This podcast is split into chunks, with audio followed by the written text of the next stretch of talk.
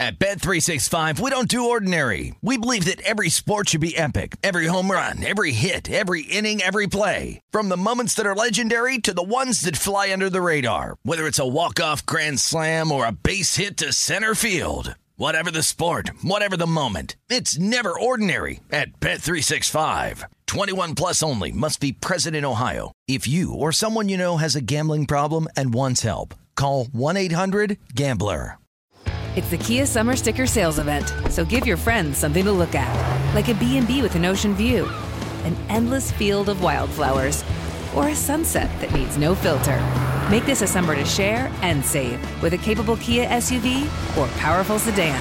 See your local Kia dealer or visit kia.com to learn more. Kia, movement that inspires.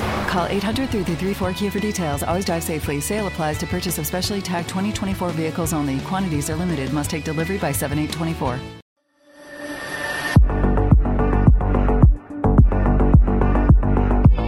It's the Son of a Butch podcast. We come to you every Wednesday. This week's guest, Dennis McDade. Um, I was down in Australia a couple weeks ago and got to spend some time with Dennis.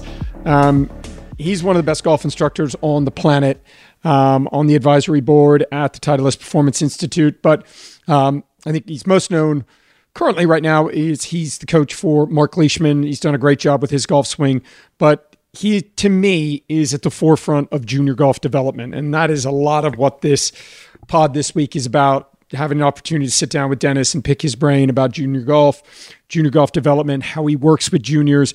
Um, he has been at the forefront of junior golf development, helped the guys at the Titleist Performance Institute, Dr. Greg Rose and Dave Phillips. Dave's been on the pod as well um, numerous times, but really helped kind of redesign their TPI junior program, and and, and it was a game changer for me. Um, it, it's completely changed the way that I teach juniors. We get into um, how to teach juniors, what to look for. Um, one of the cool things about getting to travel is you sometimes run into people that you don't see on a regular basis. Dennis lives down in Australia, so I see him a couple times a year. But being down in Oz, got to sit down, take a deep dive into junior golf development, junior golf instruction. So if you're a junior golfer, um, if you have junior golfers in your life as coach or as parent, um, and if you're a junior listening, um, this is a great one. And Dennis, like I said, he is at the forefront of junior golf development. So I think everyone's going to get a lot out of this. Sit back and enjoy listening to Dennis McDade. Dennis, you and I've known each other a long time. Um, for those listening that don't kind of know your background, obviously you coach Marc Leishman, you've worked with a ton of players, you're on the your senior advisory board at, at the Titleist Performance Institute. We had Dave Phillips on a couple weeks ago after Jon Rahm winning. Um, definitely want to get into that. But for everyone listening, kind of tell your background and how you got into golf and golf instruction. Yeah, well, I was uh, I was when I was a much younger person, human. I was a competitive swimmer. So between the age of yeah, there you go. So between the age I'm going to say eight and thirteen to fourteen, uh, I was a competitive swimmer. It was a it was an outdoor pool. So we'd train sort of spring through summer and autumn, and then winter there was there was no swimming because was an outdoor pool. And to be honest, like there, I got to the stage where it was really hard to jump in the cold pool at the start and the end of the season, right? So, so Dad, who was a Scot, um, played a, a, bit of golf, and and then during winter I started going out with him and just at the local municipal course, you know, and um, and got the bug. And um, what did and, you like about golf at an early age? What I really liked was just the interaction with the other juniors. So, you know, so where I was in Victoria, which is in the south of Australia, um, juniors at a golf. Well, first of all, you could join as a junior. Secondly, you could play in competitions even on weekends. You could play in club championships. But every school holiday, uh, my dad was a construction foreman. He'd drop me off at the course on the way, uh, me off at the course on the way to work, and he'd pick me up on the way home. So I just spent my holidays at the golf course with my buddies, and I really that really appealed to me that that social side of things, and you know being able to play and practice with you know people my own age, and then the the actual game the actual game got me. You know, and from a young age, I knew what I wanted to do. I wanted to be a tour player, you know, so, like us all, right? And um, obviously, the fact that I'm sitting here talking about coaching says I'm a failed player, but but um, no, that was the, the start of me. It just golf hooked me really, really quickly. It was, you know, like for all people, it was frustrating, but it hooked me really quickly, and I just ended up, you know, devoting my my life to trying to be a player. And then one of the things that I'm thankful for is is um, the the PGA professionals who I serve my traineeship under. I think they call it assistants in the US. Yes. Assistant, Yep. yeah. They were both. Um, they both. So it was Bruce Green at Royal Melbourne and, and Bob Spencer at Keysborough Golf Club, the two guys that I worked under. They both encouraged me to coach. They said, "Hey, this is definitely part of being a PGA professional. You need to know how to repair a golf club. Remember, Yeah, yeah. had to repair Yeah, a golf club, that sort of thing." I took persimmon heads. There you go. You know, washed. Yeah. You know, sanded them down. Learned how to Yeah. re-wick the Yeah. the shaft. I mean, those are those are bygone days. Well, I explained to my son not that long ago what it meant because I still say I got it out of the screws. Yeah, right, right out of the because, screws. because the inlay had uh, had screws. We're also. Dennis. We're also um, dating ourselves, so everybody listening Yeah. are going, "Damn, these guys are really old." Wooden golf clubs, and you didn't just go buy them and get shafts and No, and you didn't you didn't change your driver every year and that sort of thing. But anyhow, so so both my um, my bosses were great. They encouraged me to coach, and and and I knew before I finished my traineeship that if things didn't work out as a player, I was going to be a coach because I really enjoyed the social interaction of that as well. Like it's it's a real you know relationship sort of thing. So so when um, I played in Australia for probably three years or so, and then started to go down the path of coaching.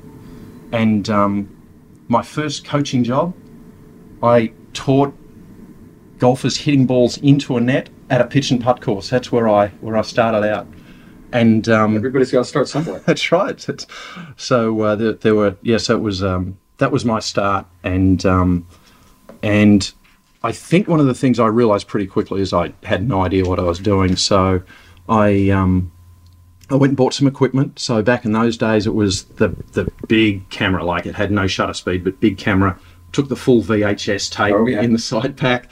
And um, I had a VHS recorder and a TV, and I used to draw lines, and I figured out I still didn't know what I was doing. So, so it was that point I went and started spending time with some of the better known coaches around Melbourne and um, to try to learn some more. So I'd book time with them, and I'd literally take my tapes along and just go, "Hey, can I talk to you about some of the clients that I've been working with and get your opinion on what I'm doing and that sort of thing?" So that's where I I um, I started off with a fairly broad sort of um, stroke with the people I spent time with, and then gradually sort of whittled that down to the to the people that I was really getting some um, what I thought was really good information from. So those people, um, Dale Lynch, who you would know, Dale Lynch was one of those. Dale, Dale coached me uh, a bit when I was playing.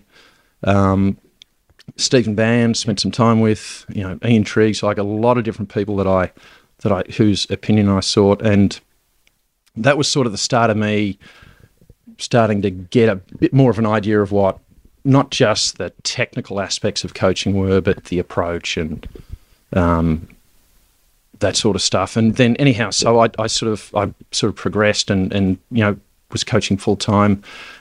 And um, to cut a long story short, I ended up I won a coaching scholarship to what was the then Australian Institute of Sport golf program. I was by this time I was in Queensland up on the Sunshine Coast coast coaching a couple of places, and I got a coaching scholarship with um, with the AIS program, and and the head coach unfortunately passed away at quite a young age was Ross Herbert, and that was my first taste of of elite a proper elite development program, and and I th- I thought I was pretty good coach.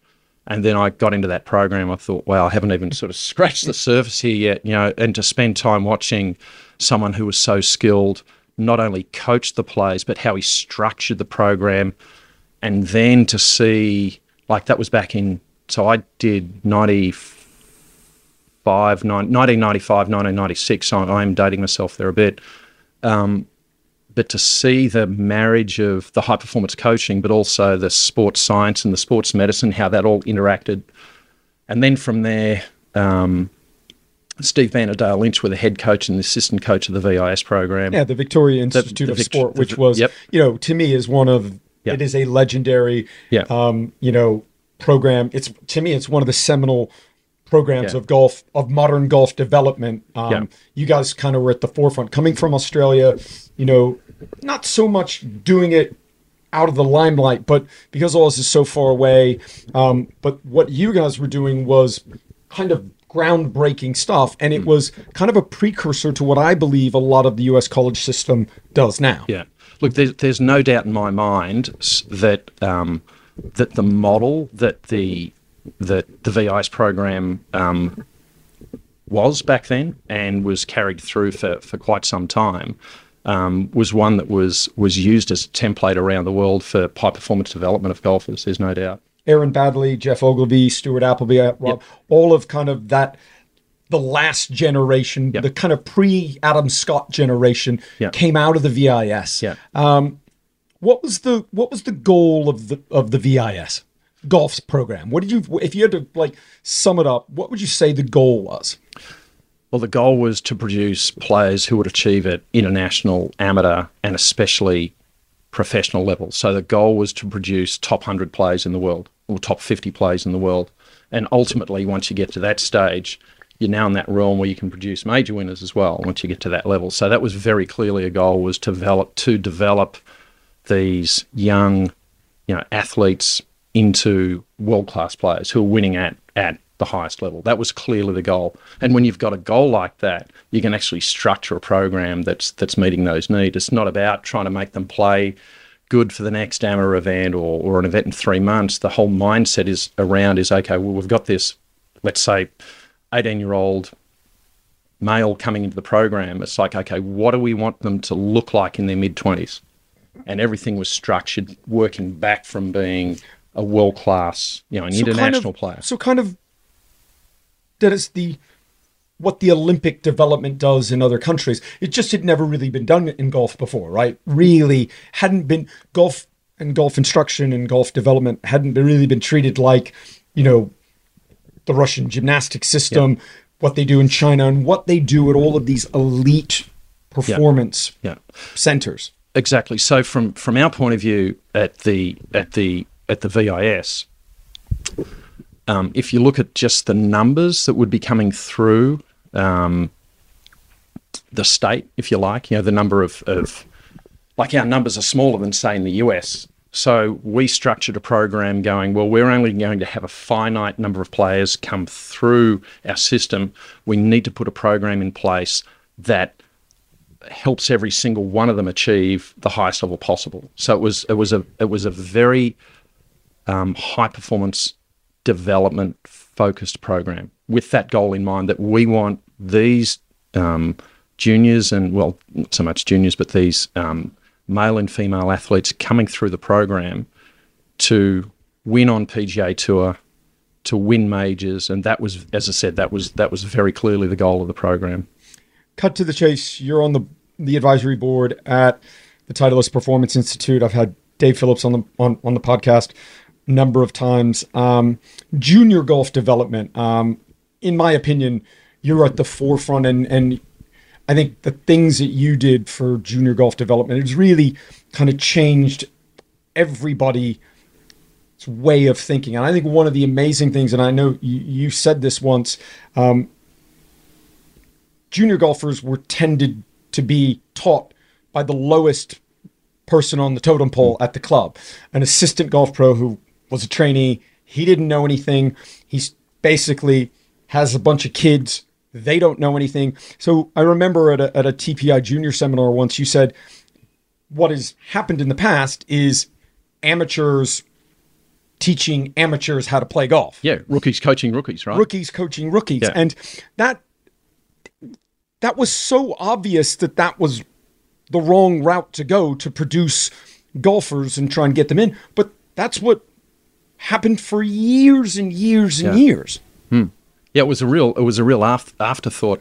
And when you think about, um, I know you've been very closely linked with TPI and all the work we've done. Once you understand what needs to be done from you know let's say the age of you know five through to 20 years of age, you understand just how important it is for our coaches to be highly trained. Like I, there there are there's a there's a huge market around the world to be a, a highly skilled junior coach, but that was certainly something that was was missing in the era, I suppose, when when I was learning to play golf. It was actually hard to get an experienced coach to give you a golf lesson, and it was just yeah rookies coaching rookies, and it was just if you sort of it was deep end theory, right? Throw them all in the deep end. Whoever swims, you you survive. You know, so so I think that a big part of what we've done at TPI, and, and I can't take credit for all of it. You know, I'm, I'm one of, a, of, of an amazing advisory board.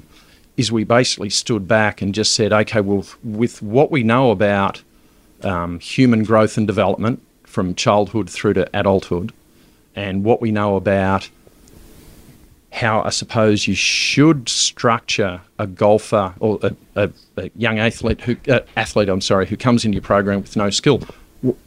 How do you actually turn them into an athletic golfer? And that was the genesis of the whole TPI junior program. And and I think the the other thing that really has changed too, and it's kind of forced a rethink on the way we coach juniors, is I started playing golf when I was 11. How old were you when you started? Um, Probably younger. No, I, I mean, listen, I didn't really play a lot of golf, but yeah. my my background was I just like to watch my dad give golf lessons. Yeah. So I was trying to figure out the the, instruction side of it and that piece of the puzzle. I mean, I, have yeah. said this numerous times, and yeah. for a long time, I was, I was embarrassed to say this, but I'm not now. I was never a, a golfer at any level. I didn't play yeah. junior golf. I didn't play high school golf. I didn't play college golf. I didn't play amateur golf. Golf wasn't cool, and I, I, think this leads into what I what I was going to talk about with junior golf. Golf when I was growing up, I'm 54 in in about a week's time. My dad was a golf instructor. He wasn't the person he is today. Golf wasn't cool when I was growing up, even though my grandfather won the Masters in 1948, and but in the 80s and 90s, golf wasn't what it was now. Oh, and yeah, it wasn't yeah. seen as a sport. Yeah. It wasn't seen as athletic. Um, so, well, if you, if you look at that component, what you've just said there, so if you look at golfers now, I think I used to call it an emerging demographic. It's now demographic, and that's like the five to ten year old junior golfer. Like they just weren't around when I was a kid. No one played golf when they were six or seven or whatever. You'd play or whatever the summer and winter sports were. But we now we've got to a stage where I, feel I get emails and phone calls going, "Hey, I've got I've got a three year old. Uh, when can we sign up for the program?" Yeah, and it's just like, so it's like, well, you need to be ready for that because you might not have a three year old in the program, but you can provide advice around what you do with that with that category of like that age, I should say, of of junior golfer. But to come back to your point around not being cool and not being athletic, we, we have this this demographic of um, uh, junior golfer and they're sedentary, so they're not not as active. Like when I got home from school when I was a kid, like I'd unlock the door, I'd throw the school bag inside the door, pull the door shut before mum could tell me to come do my homework, and they didn't see me till dark, and I'd be playing cricket in the streets or footy or soccer or whatever it was, and that was our athletic development. At Bet365, we don't do ordinary. We believe that every sport should be epic. Every home run, every hit, every inning, every play. From the moments that are legendary to the ones that fly under the radar. Whether it's a walk-off grand slam or a base hit to center field. Whatever the sport, whatever the moment. It's never ordinary at Bet365. 21 plus only must be present in Ohio. If you or someone you know has a gambling problem and wants help, call 1-800-GAMBLER. It's the Kia Summer Sticker Sales Event, so give your friends something to look at, like a B&B with an ocean view, an endless field of wildflowers, or a sunset that needs no filter. Make this a summer to share and save with a capable Kia SUV or powerful sedan. See your local Kia dealer or visit kia.com to learn more. Kia, movement that inspires. Call 800 333 kia for details. Always drive safely. Sale applies to purchase of specially tagged 2024 vehicles only. Quantities are limited. Must take delivery by 7824 one of the things in going to all the, the junior seminars that, that, that I've gone to and, and, and listened to you and Greg and Dave talk, um, kids don't play anymore, right? They don't climb trees. They don't play kick the can. They don't ride bikes. They, they get driven everywhere. They sit in chairs. They're on their phones all the time. And one of the TPI mantras from a junior standpoint has been to create athletes 1st mm-hmm. golfers second. We all teach regular people to play golf, right? You have a 55, 60 year old person who's been playing golf their entire life. They're a business person. They don't really do anything athletic. It's very hard to train a non athlete to play golf. And I think one of the things that was just mind blowing to me, and again, it seems it was groundbreaking when you when you guys came up with it, but it was like, yeah, it's much easier. It's easy for me and you to work with tour players because they're skilled athletes. That's right. So you can tell them to do things. You can mm-hmm. get them to do things. Yeah. They they can do what you ask them to do from an athletic, physical standpoint. The technical side of things, that's something different. Yeah. But having an athlete first, and you know, if you get a golfer that comes in and he's in his 40s and he's played multiple sports his whole life, he's in the gym, he's active and stuff, they're much easier to coach and train and help improve than if they have no athletic ability. I couldn't agree more. So I think if there, and I'm sure there are, like any golf coach could relate to this. You have like a, a I don't know, an eight or a nine year old boy or girl walk into your academy. They've never picked up a golf club. You show them how to hold a club, and straight away they go whoosh, and you just go, my God, I've got a superstar in my hands mm-hmm. because you're, you're looking at athletic expression and they're able to pick up a golf club and apply that really quickly. But what a lot of people fail to realize is what's happened before they've walked into your academy, right? They've probably, from the age of since they can walk, they've sampled all these different sports. They're a good all round athlete, and then they can just express that when they hold a golf club and try to hit a golf ball. And if you look at the other side of that, you get that sedentary child that we were just talking about who come in and you go, My God, I'm going to have my work cut out here. And at least now we know, in, rather than going, my God, how am I going to teach them to play? Like my mindset is straight away, I've got to turn them into a better athlete because if I can turn them into a better athlete, it makes it so much easier for me to teach them how to become a golfer. And one of the things, and you've heard us talk about this, the five reasons kids do sport, right? Number one, it's got to be fun. Number two, they've got to make, they've got to uh, be able to do it with their friends or make friends. Number three, they've got to feel welcome. So we won't talk about some of the country clubs and what happens around the world. Um, number four, it's got to feel to feel good to do, and the other one is they've got to be good at it. So if you get a young a young um, junior coming to the program, they've got no athletic ability, and they suck at golf, they're probably not going to hang around too long, right? So so our job is to actually, as coaches, is to is to recognize that, assess them. We always assess, don't guess, right? We assess and we just go, hey, Jimmy or Jane, there's a couple of holes in your athletic development here. Golf can be a difficult game until we get those, you know, sorted out. But don't worry, you hang with us. We're going to sort those out. You're going to be a good player, you know, eventually, however, whatever approach you want to take. But, but being able to, um, to understand that you're not seeing lack of commitment or ability, you're seeing a lack of athletic development, which One just of- makes it tough as coaches, right? one of the things my grandfather said, and he passed it on to, to my father, and my father passed it on to me. My dad used to always say, "It's our job to teach people to play golf, not teach golf to people." And I think a lot of what we used to do with juniors is we'd have these lessons with a f- six, seven year old, and we'd be trying to give them golf lessons like we give someone who's been playing golf 20 years. Work on your grip, posture, stance, alignment.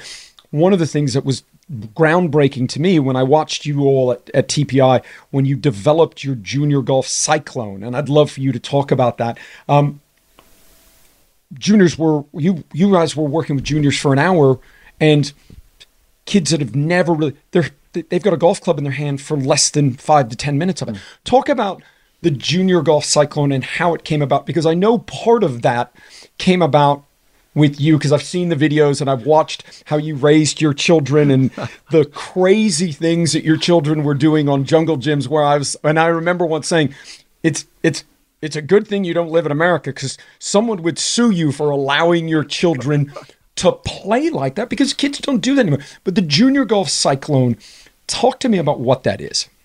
So the junior golf cyclone that basically aligns with the fundamentals phase in LTAD, long-term athlete development. And basically our philosophy there is we want to hook these kids on golf, right? Um, so, but if you had a, I don't know, a six-year-old boy and you had him hit balls for an hour and he's not very good, he's probably going to get sick of golf pretty quick, right? He's going to end up really not enjoying himself. Again, that's teaching golf That's- people. that's right. This is golf. This is how you have to learn it. Correct. And if you can't learn it like that, well, then golf just isn't for you. Correct. And that's, I did that. I think everybody that's an instructor at some point that's listening to this, if, if you're an instructor, you did that at some point. Yeah. You were saying, hey, this is golf. We're going to teach it to you. And if you can't absorb it or do it, then you need to find another sport. Yeah. So basically, you're exactly right. So basically, with the cyclone, our um, we get together. If I explain what happens, we get together. Um, we have some warm ups, which are like it's all age appropriate, right? So it's an age appropriate warm up. It's a bit of fun, but there is an intent behind that, and it's developing um, what we call fundamental movement skills. So four categories of that. There's locomotion, anything used to get from A, a to B.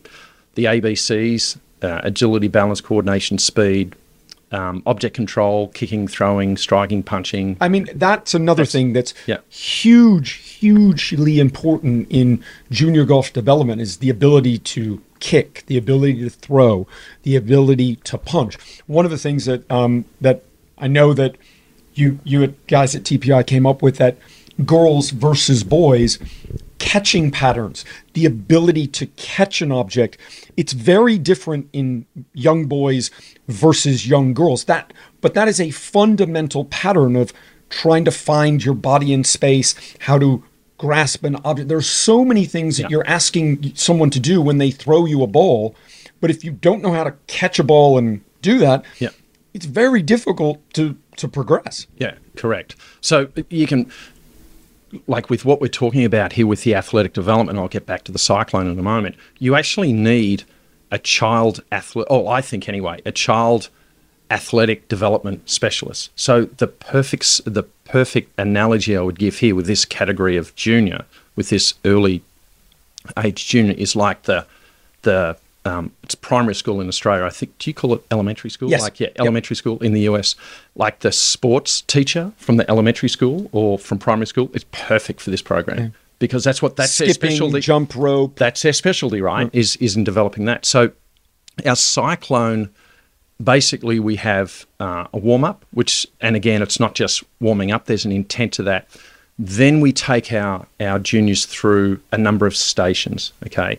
And it's all around athletic development and it's a golf program, so there's some golf stations. So in our, um, in our cyclone program, there are four athletic development stations, if you like, and two golf stations. So when I'm talking about a station, there will be an activity in each one of those stations. Yep. So it might be, hey, there's a target over the Velcro target over there.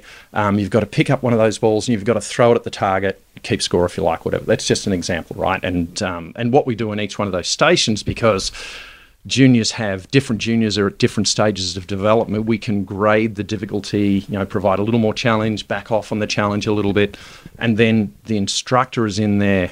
Um, a bit like you spoke about with coaching before, the instructor's in there providing um, some really age appropriate um, coaching, if you like, around you know how to throw better or how to how to you know jump better or whatever it is. And then there'll be a couple of golf stations as well. And each one of those golf stations, by the way, it doesn't look like you and I coaching an adult. Like there is an outcome based activity. Um, it's yeah, it's very much game based. There might be one point of instruction. So I would use the example that um, well, I always say this development sequential. You can't start with calculus if you're learning maths, right? You've got to start with with all the basics. So we do that in our program. Um, and, and just on that, I haven't spoken about it yet, one of the great things that the advisory board did when we're having the discussions around this, and you've got you've got the likes of um, Dr. Ernst Zwick, who's a you know who's a, a specialist in growth and maturation. Now, what a man he is!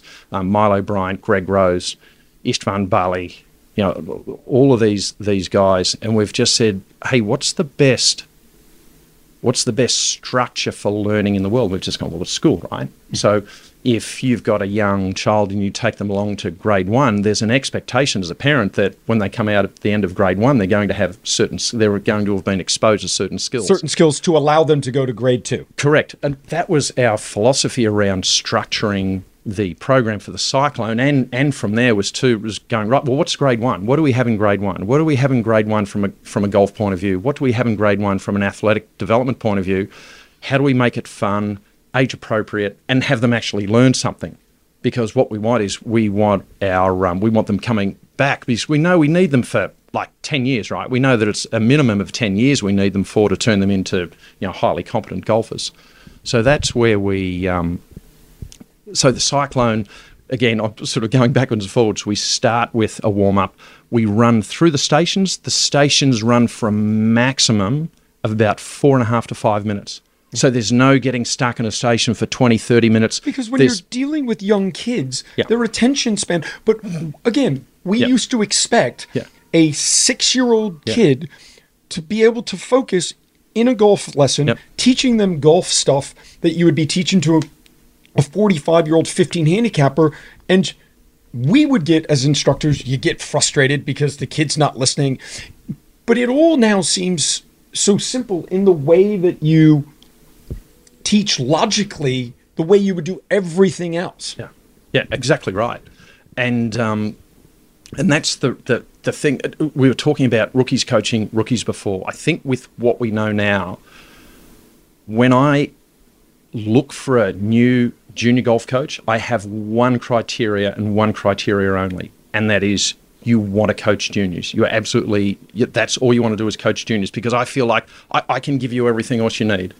I, I, everything else you need to be a great junior coach. But you I have to have a passion Yep. for Yeah. teaching juniors. I'll tell a quick story.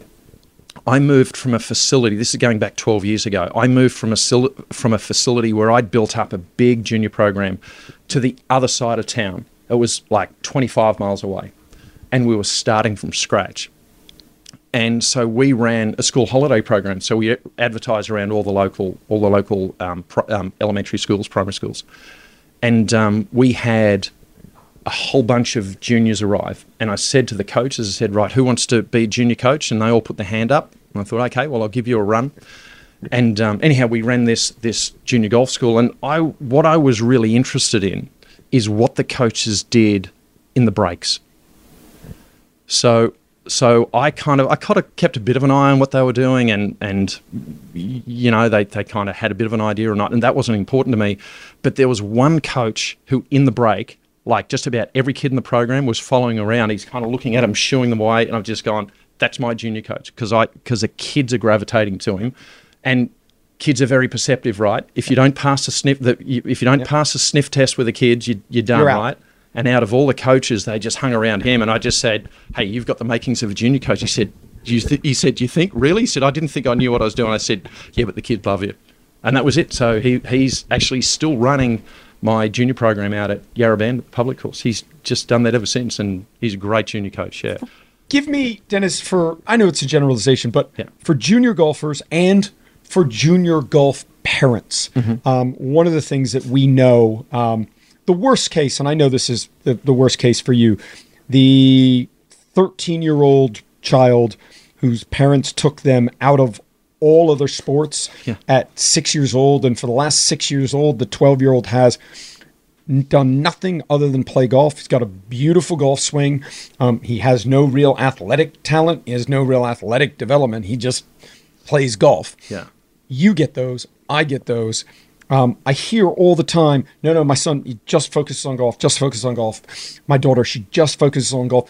What are the pitfalls that you feel that that can cause with junior golfers and how it can inhibit their development? So the first thing I would say is, and moving uh, just as an extension of what we spoke about before, like and the structure of the um, the cyclone program from an LTDA uh, from an LTAD point of view, there's a window that needs to be hit. Okay, and I didn't mention this when we were talking about cyclone. There's an opportunity to build speed, right? So there are windows of opportunity from the maturation from childhood to adulthood that you and, and the easiest way to explain them for those parents who might be listening is is there are there are times in that period from from you know childhood to adulthood where the body is particularly trainable for certain athletic attributes. So we talk about speed, strength, stamina, skill, um, etc.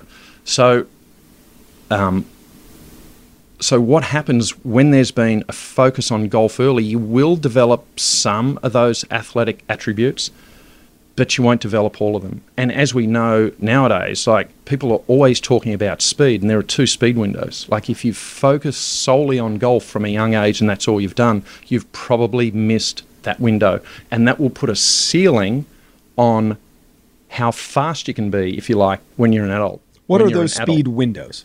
speed windows now different for boys and girls, and you're going to you've put me right on the spot here. I'm going to say the first speed window for girls is four to seven years of age, biological age. Second speed win, uh, sorry, first speed window for boys is six to nine years of age and biological age, not chronological age, because they all grow at different speeds. And then the second window is at takeoff when they go through their growth spurt. And I'll get this wrong, but I'm going to say it's 13 to 15 for boys, close. and I think 11 to 14 for girls. It's, it's Yeah. like that. It's like when they when they start growing fast, you train them fast, right? That, that's our thing. When they're growing fast, train them fast. But that would be roughly correct. There might be a few LTAD people just sort of look skywards when I said that, but it's it's basically there. So, So the and, and I think the sorry, just to answer your question, I think the danger with developing skills only, you, you get that illusion of success. So if you've got a skilled coach training a junior in all the technical aspects of golf, they can go out there and perform at quite a high level as a junior, but they're going to get overtaken by the athletes who also develop their technical attributes along the same time. At some stage, they're going to get overtaken. So they might be the ones who are, you know, winning the trophies at a young age, but often they get overtaken. So I think, you know, we use the um, some of our, our research suggests that I think it was three to four percent of age division winners, junior age division winners around the world go on to achieve at professional level. So in in my mind, it's like I don't want mature. What's there's no there's no rush. There shouldn't be focus on winning at those age levels. There should be a focus on development, like even right through to sort of nearly college level, right? Do you think Yeah. that could be the reason why, Dennis? That um, I, I guess this is a generalization, but I see more juniors that are better when they're 15 and 16 than they are when they're 20. Mm-hmm. Right? And they, they they're world beaters. I mean, they're winning. They are prolific golfers, Mm-hmm. and that jump from level to level to level, Yeah. and you know, there are a lot of people playing golf at a very, very high level that are superstars that weren't necessarily great juniors. Hmm. They weren't the best junior in their city. They weren't the best junior in their state, their country. Yeah. Um, and then you have these other kids. You know, I always ask tour players, "Hey, when you were growing up, who was who was the G, right? Who was the best player, and who are you surprised that didn't make it? Um, and every tour player will go, man. When I was when I was a junior, when I was in high school, even when I was in college, this kid was a absolute world beater stud, and they just never made it. Yeah. Why do you think that is? Yeah, that, that's just a, such a a, um, a sad scenario where they've played the best golf of their life between 15 and 17, right? Like that says what what what the hell did we do wrong, you know? But I I look at that situation. I've seen it a lot. If you look at so if you take that example you used before of someone who's focused solely on golf, let's say, and they're developing those golf specific skills, and then they get their growth spurt before everyone else. So now that not only have they got golf skill, they've got the advantage of some Size. early strength and size, right? Doesn't mean they're, they're, they're better athletes. Um, and at that stage, you've got golf specific skill that's been developed with the addition of some some length and, and that growth spurt affects everyone differently. Some people some juniors hit the growth spurt and they lose their they lose their skill. It's not unusual and, and, and some don't. It's just it affects everyone differently. But I think um, you know what happens is a lot of the late bloomers. So if we talk about LTAD, the, the ones that, that hit their growth spurt late, they spend more time in skills phase. So after our cyclone program, we have our smash program, which is um, easiest way to put it is it's like late elementary school age. We always talk biological age, but I'm just trying to give Yeah. everyone a bit of an idea around it. And, and that's from an LTAD point of view, that's skills phase, right? So if you um, hit your growth spurt later, you can have an extra year developing or two developing your skills before you hit your growth spurt. Okay. So just remember in our program, although I call it skills phase, you know, you're developing skills around all of your athletic attributes as well. So um, now, once those kids get, or those juniors get through their growth spurt and whatever um, challenges that's presented, um, they're better athletes. They're as skilled, if not more skilled, because they spent more time in, in skills phase, and they overtake those those juniors, a lot of them anyway, um, that were were early bloomers and and skill specific, if you like, just focus solely on skill. Now, some of them make it. You know, they don't all fail, but but with the way the game is nowadays, like we know how much the game's changed over the last sort of twenty to thirty years. Um, yeah, it just lends itself to to the ones that are as we say, athletes first, golf second, love for the game, along, build love for the game along the way. What are some sports um, for junior golfers outside of golf that you think are really, really important, but also can help develop golfers? That's a great question because you can spend a lot of time being a multi sport athlete and play all the sports that really don't help golf much, right? So I think the um, the best sports to like golf's a ballistic rotary movement, right? So I look at any of the field sports, Olympic field sports, like you know shot put, discus, hammer, any um, javelin, any of that stuff. I'm just going, yep, giddy up, let's get in there. That's that's really going to help. It's rotational. That's rotation. I think things like um, table tennis is really good, like starting to understand spin, reaction, that sort of thing. Um, I really like um, volleyball for vertical jump, and obviously there's a rotation in spiking, that sort of thing.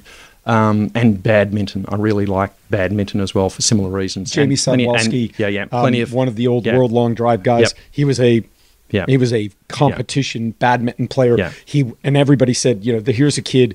He was like one of the early long drive guys, but he wasn't big. He Yeah. did, he wasn't a bodybuilder, Yeah. but he was able to create that kind of speed. One of the other ones I know that that, that you've and, and Greg and Dave at TPI have talked about um, martial arts. Yeah.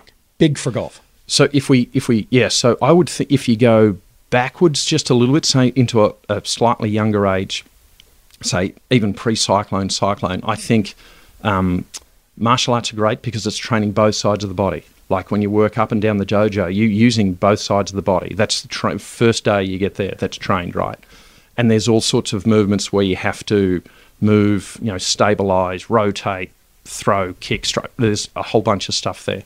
Um, and then the other thing is um, gymnastics, like um, pee wee gymnastics and that sort of thing. That's terrific. Rolling. Yep. I mean, one of the things that I know that you all do um, with a lot of juniors, um, and again, you do this in front of. I've actually, and I implement now this with junior golfers that are in high school, hopping, skipping, rolling patterns, massive for learning how to control your body in space, learning how to accelerate, decelerate. But you'd be surprised. I mean, you'll you'll watch and I do this now. I'll watch a kid and he's trying to play golf. The parents have taken him out of all the other sports. You can see that his coordination and his ability to control the club face isn't really great. And I remember you all doing this at a TPI junior conference once. We got a kind of um, a, a, a ladder that you put on the ground where you have to, you know, just there's boxes, you have to hop, skip, and learn how to control. It's amazing to watch kids that are trying to play competitive golf that have no ability to hop from one box to the next box to ne- things that you did as kids when I was growing up. You hop, hopscotch. Yeah. Nobody plays those sports. Nobody does that anymore. Those patterns, the running, skipping, jumping, learning how to jump rope, all things that we used to do as children that children don't do today, but are massively important for you as a human being to be able to learn how to control your body.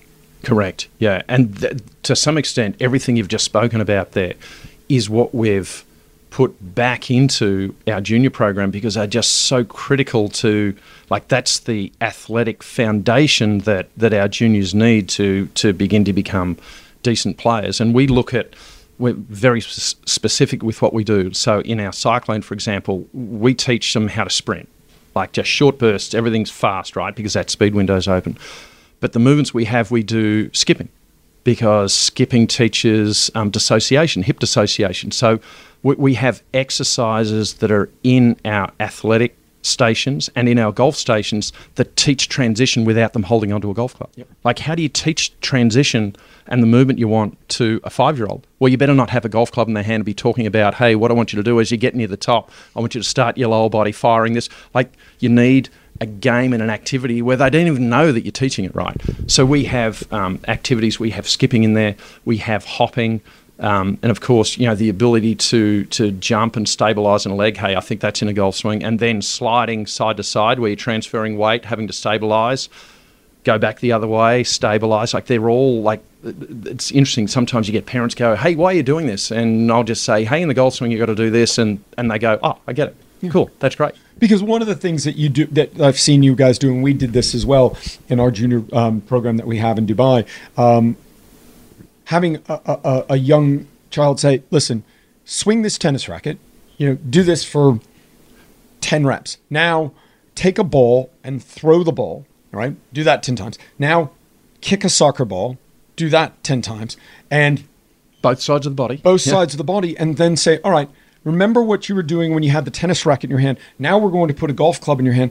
It's basically the same Yeah. type of, and I think because golf has always been taught as is, but I think back in the day, golf was taught in a way that it was golf specific, right? These were golf specific movement patterns that didn't really have anything to do with the wider athletic movement that you would make in other in, in every other sport, right? So I don't think most people that are trying to play golf realize how much you are asking your body to do in a dynamic movement pattern that's over in 1.5 to 2 seconds. Hmm. We're asking you, and you've got two feet, two legs, two arms, two hands. You've got all of these body parts that you're trying to coordinate in a very, very small window. And we're asking you to do that from a completely static position. Hmm. I gave a golf lesson once to a guy that had sold his semiconductor company to the US government and was now a, I mean, a captain, I mean, just made stupid money. And when I tell you, he, Dennis, he had no athletic ability. He was a scientist. He was a, Yeah. he was a boffin, right? Yeah. He just had no athletic ability at all, and he wanted to learn how to play golf. And it was just like pulling teeth. It was brutal. And he's sweating, and I'll never forget this. He said, "You know, the hardest part about this sport for me is I have to start the movement from zero energy." And I just went, "What the hell did you just say?" It just blew my mind. I'm like. Yeah, because every other sport that you play, you're running to where the opponent is you think is going or is going. You're throwing the ball to where the so it's all about but in golf, we put you in this static position, the ball's on the ground, you're to the side of it. You've got to hold a golf club with two hands, but there's only one golf club. And now we go, okay, now you start the movement from no movement hmm. and figure out a way to control that. And so I think all of the things that you're talking about that you guys do in these junior golf cyclones are all about trying to get people to understand that golf is just like every other sport you play that's really a rotary sport. You're going to get your body to move in a pattern and throwing, kitching, kicking, punching, striking patterns are hugely important for motor skill development. and they have uh, 100% true and they have a very direct correlation to a golf swing is like we've, we've said it a couple of times already but they, there's a great transfer of learning into into a golf swing and you know a lot of the stuff around club face control that can be done at a younger age you know you've heard us say at the seminars all the time our goal in the cyclone program is speed like we could care less where it goes Swing it as hard as you want. let's create some speed. Hey, when we're in skills phase, we'll start to teach a little more around some of that control. Remembering that the the junior boys and girls who are in our cyclone program, like to some extent, it's the larger muscles that are wired.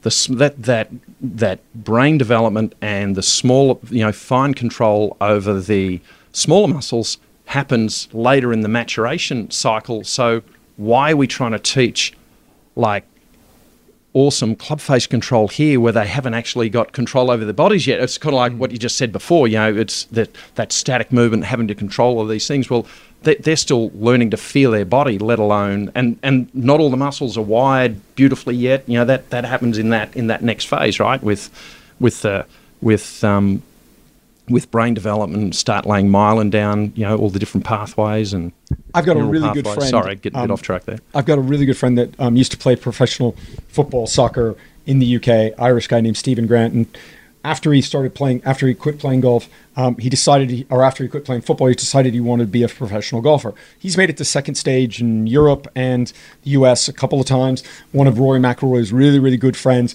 You know, he's got kind of a unique golf swing, but the guy's short game is as good as Seve Ballesteros because the way that he would kick a football, the way that he would move his foot to spin the ball in different directions, and he's like a savant with short game. And tour guys play with him and they're like, bro, your short game is unbelievable.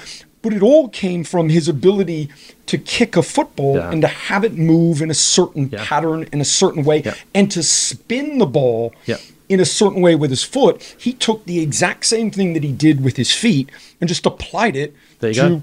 Swinging shots. He's a great shaper of the golf Yeah. ball too. He can move the golf Yeah. ball a lot of different directions. He was never really the longest player, Yeah. but his ability to control the flight of the golf ball And he would, he would, I imagine he would oh, see, Oh, you would see it. shots like that. And right? his short game was devoid of technique. Yeah. Like I, I taught him for a long time, and he would go, "Let's go work on your short game." And I'm like, "Mate, your short game is." Well, You don't need to work on that. And he's like, yeah, but I feel like my technique isn't good. I was like, your technique is unbelievable because it works. He's like, Yeah. yeah, but I don't like the way it looks. I said, who cares how it looks? Yeah, it's yeah. so unbelievably functional. But that all came from the way that he was trained. I've been um, lucky enough to meet some of the um, the polo guys, the um, Pieres boys from Argentina.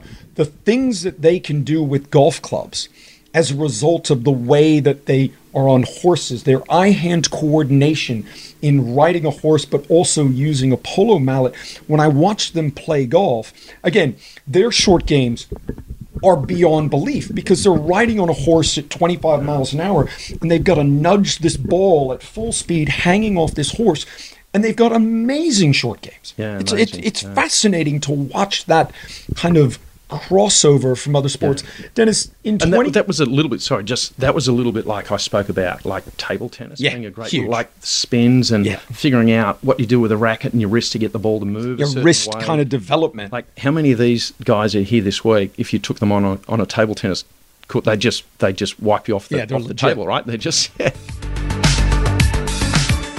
At Bet365, we don't do ordinary. We believe that every sport should be epic. Every home run, every hit, every inning, every play. From the moments that are legendary to the ones that fly under the radar. Whether it's a walk-off grand slam or a base hit to center field. Whatever the sport, whatever the moment. It's never ordinary at Bet365. 21 plus only must be present in Ohio. If you or someone you know has a gambling problem and wants help, call 1-800-GAMBLER. In 2023, Dennis, obviously the athletes are playing golf. Um, do you think we've reached? I mean, Dave, when I had Dave Phillips on the podcast a couple weeks ago, we were talking about speed and you know this new rollback of the golf ball. Everybody's saying everybody's going to be hitting the golf ball at you know 200 mile an hour, you know, plus club hit or ball speed. Um, Dave thinks that there's a ceiling that you can compete with speed right? Um, I think the governing bodies and the wider public just say, okay, speed is killing golf. But the long drive guys, they're not winning golf tournaments. Yes, Bryson went on that run, but Bryson has even scaled back what he's done to him. Where do you think we are in 2023 from an athletic standpoint? But where do you think, what's the ceiling on how athletic this sport as golf, as golfers, how athletic can it become? It's a really interesting question. So, it wasn't that long ago we thought no one would ever break the four minute mile, right? And now college students do it. I think that the way golfers are trained has changed, and they're um, they're all athletes. I, don't know whether I would talk about a ceiling, um, but what I would say is that it's interesting. We we always talk about speed, but not so much about efficiency, because I think you can actually get a golf ball going further with moderate increases in speed um, by moving more efficiently, like knowing musculature, how it all interacts, how you need to move to create a really efficient sequence. And then if you make that faster, I think you know, ball's going to go even further right. So around that, I, I think that um, we probably don't need to open the can of worms around yeah, how far the ball goes and golf courses and, and what we're having to do. But I would think that the, the sport's fundamentally changed. I don't see it going back. I think um, I, I, I think the other thing that we need to look at here is speed is one thing, but it's still a game. There's still an art involved here, and I look at the best players, and yes, they've, they've they're probably within a certain bandwidth of speed, but they've got great control as well, and that's that's where I see it. It's like um, you know, speed without control or efficiency ain't going to work out here unless there's some sort of advancement in equipment that I sort of can't see just around the corner. So I think there's a um, there's a job for all of us to do as a as a you know as working around these players and these developmental players. Um, you know, in the sports science community and the sports medicine community and, and coaches, you know, high performance coaches, around finding that blend of for this player, how does this player need to move? You know, what does their how does their what does their body need to look like in five years' time? How do, with their physiology, what's the most efficient way for them to move, and then how fast can they move that way without breaking down physically or injury wise, and have the control they need over the ball, golf ball, and can we also teach them like your analogy before with the with the the, the guy who the footy you know, guy the footy guy can they actually have some control over that as well? Like how much control do they need in the modern game with with equipment? That's a whole nother discussion, right? But that that would be the way I would see it is is just finding what's optimum for each player. Because for some of them, anyway, I'm probably just going to go over what I just said, but that that's probably more the way the way I, I see things is is we'll get to the stage where we'll just go right. How close well, I, I know this. If you look at um, I look at some of my players, they'll just go right. What's my max? Where does the ball go when I'm going at max, and how do I feel? How far back from that do I back off to get within that bandwidth of distance and control that I want? And that's going to be different for every player, and every pro- player's program is going to be different, right? But that's kind of the way I see it with, with my background and the people I'm fortunate enough to work with who are smarter than me it's just going right for this person with their physiology. This is their most efficient movement. We can prove that on 3D.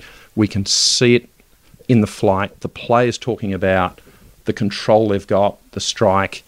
Um, the good shot feels like my good shot's going where it should go. The bad shot, it should be going there.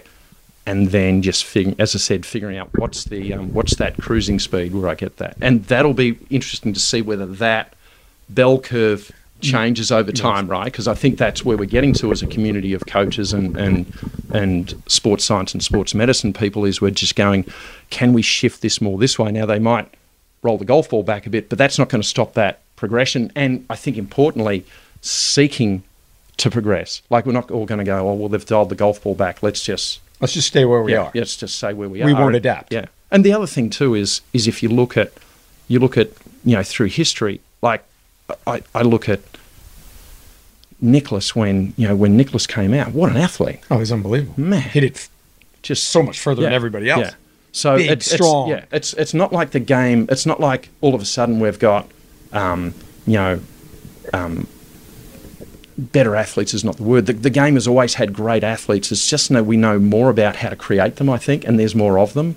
And I think the equipment, the way the equipment is, it's no doubt it's more forgiving that lends itself to sort of pushing that envelope and trying to move that bell curve a little bit. But ultimately, coming down the stretch, it's the guys that can that have got the ultimate control and that art and finesse. There's still an art and finesse in the game, right? In in all aspects of the game, and, and as coaches, we can't forget that because we live in a very data focused, objective objective world. Yeah lastly, Dennis, in 2023, what do you like about golf instruction and, and the direction it's going, and what don't you like, or what do you just just give what what are some things that kind of give you pause and go, uh, I don't know about that.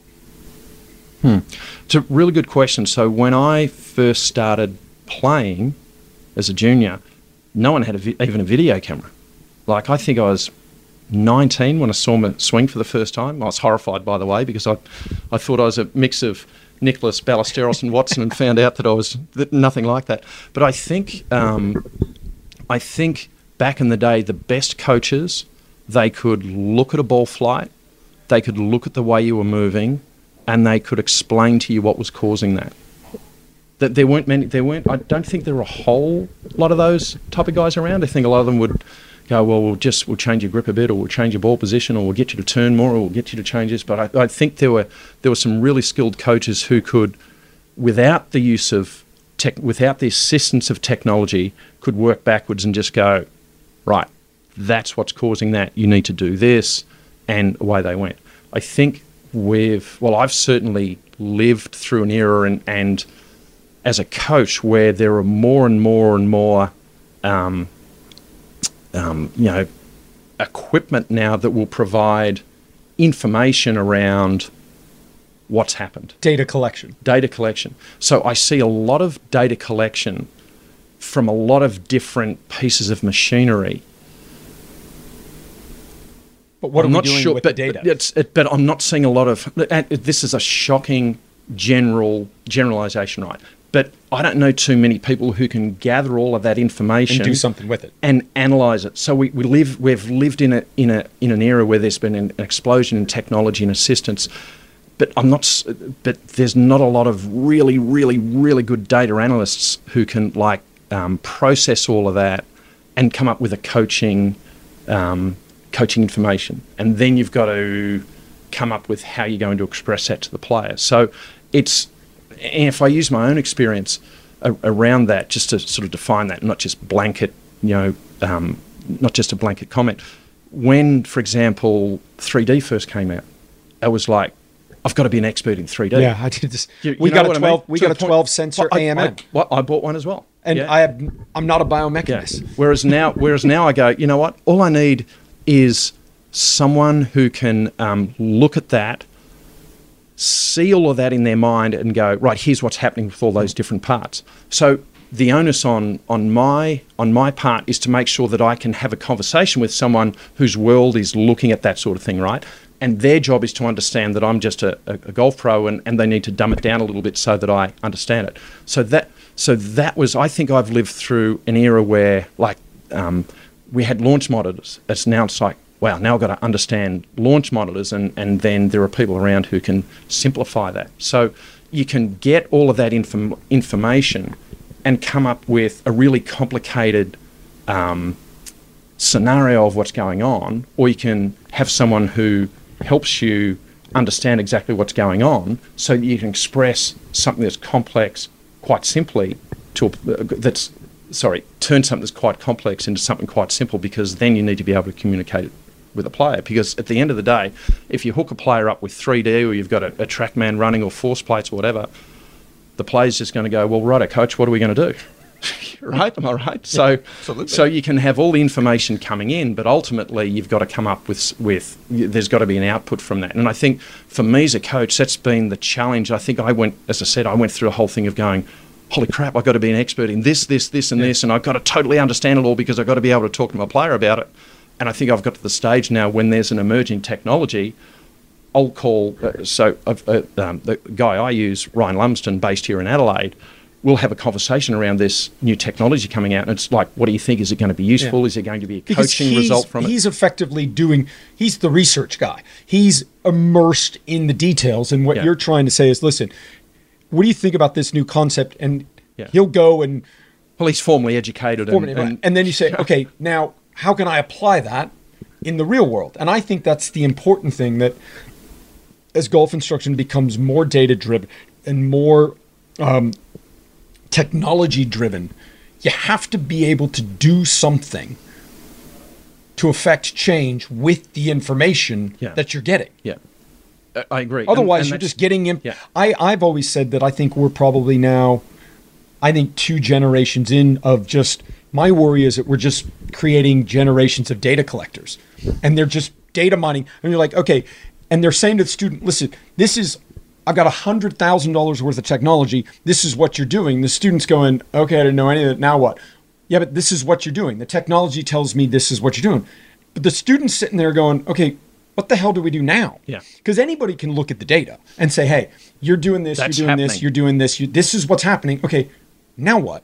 And Mm-hmm. how do I get better as a golfer with all of this information? Correct, and that's and if you look at the best teams around the best players in the world, they're able to to not only um, gather data, but to effectively analyze data and have a discussion and come up with a way forward. And typically, by the time that's processed, you know, digested, processed, and spat out, it's a fairly simple um, piece of information for the player. But for example, the fellow I spoke about before, Ryan Lumsden, he's been working on programs that gather data from from different um, technologies, and he's able to. He's getting to the stage where he's filtering down the importance for each player. Yeah, he's in the matrix. He's yeah, so he's yeah, a very clever man, and and as I said, that's like that's something I could, you know, not unashamed to say I, I'm not smart enough to do that. But, Neither am I. But as if I dial this right back to the to the VIS, the the, the uh, CEO of the VIS, a great man by the name of Dr. Frank Pyke, who sadly passed away a number of years ago. Um, when I got the assistant coach position at the Institute of Sport, so Dale Lynch was head coach, I was assistant coach. He came and sat me down and and he said, "Look," he said, "there's only two things you really need to do in this job." He said, "When you get up in the morning," he said, "you need to." Um, think about, okay, well, what can I do for my athletes today to help them get better? And he said, the second thing I'll say is you've got to surround people who are, you've got to surround yourself with people who are smarter than you and leave your ego at the door. And they're two things that I've, um, that I've tried to do my whole coaching life. And um, and uh, I think it served me pretty well. At the time, I, I kind of thought he might have been having a bit of crack, bit of a crack at me, going, "You need to surround yourself with people who are smarter than you." He, might not saying have thought I was that smart. smart. Yeah, right. So, so anyhow, yeah. Well, I think you're one of you know you, Greg, Dave, um, the guys at TPI. You're some of the smartest people I know, and and um, I don't think you guys get nearly enough credit for from people like us um, because you have fundamentally the work that certainly the work that you've done, Dennis, in, in junior golf development. Um, it when I first was exposed to it, it literally changed everything for me, and it, it has shaped everything that I have done since then. So I can't thank you enough, and um, it's great to be down here in Australia to get a chance yeah. to spend some time with you. And we could yeah. literally do five hours of this and just go straight down the rabbit hole. We'll get together again soon and do it again. But um, congrats on all your success and uh, keep doing what you're doing because um, you are one of the good ones, and um, you're one of the best in the world at what mm. you do. I, I, will I will say this just in just as a final comment or, or yeah just a final comment is I've been extremely fortunate in my coaching life to have come across some people who have been just amazing mentors. There's just like you can I think there's a certain amount in coaching that you dig out of the ground through trial and error. And I've been extremely fortunate from the moment I started coaching, not only to have great mentors from all around the world, but great mentors who are happy to share. And part of that mentoring is being challenged by people around the way you think too, right? Absolutely. And uh, I've been extremely fortunate, and uh, I'd count you amongst those people, Claude. And uh, thanks very much for inviting me to speak. It's been, it's been terrific. Absolutely. We'll see you again soon. All right, buddy. So, what a cool opportunity um, I had to get to spend some time with Dennis. I hope everybody got a lot out of that. Listen, the way we teach junior golfers today versus the way that they were taught, you know, 15, 20, even 30 years ago is so dramatically different. And um, when I first met Dennis and, and I saw the work that he was doing with Greg and, and Dave at, at, at TPI and went to their um, junior golf certifications. I think the first one I went to was in Madrid in probably 2000 and maybe nine, maybe I think 2009, 2010. And um, everybody that, that, that works with me, that works for me has all gone through the uh, TPI junior development series. We have 180 kids in our junior program in Dubai and, and out of Dubai, small little golf market, but in the last 10, 11 years, I think we've sent 30 kids to play college golf in the United States. Dubai is a big, big city on the world stage, but as a golf market is a very small, small golf market. So for us to find over 30 kids, some of have gone on to play for University of Florida, Ohio State, um, some uh, oh, excuse me, Oklahoma State, some big, big programs, and uh, we're really proud of that. And and it wouldn't be um, if it wasn't for the work that, that Dennis has done in junior golf development, uh, certainly wouldn't have been able to do the stuff we we did. So thanks for Dennis to talking to us. And um, to me, it was a really really good one. Junior golf development. If you haven't thought about it in the way that that Dennis talked about it, you definitely should. Um, can't thank everybody enough for listening. Rate, review, subscribe wherever you get your podcasts. You guys know the drill. Son of a Butch comes to you every Wednesday. We will see you next week. At Bet365, we don't do ordinary. We believe that every sport should be epic. Every home run, every hit, every inning, every play. From the moments that are legendary to the ones that fly under the radar. Whether it's a walk-off grand slam or a base hit to center field. Whatever the sport, whatever the moment. It's never ordinary at Bet365. 21 plus only must be present in Ohio. If you or someone you know has a gambling problem and wants help, call 1-800-GAMBLER.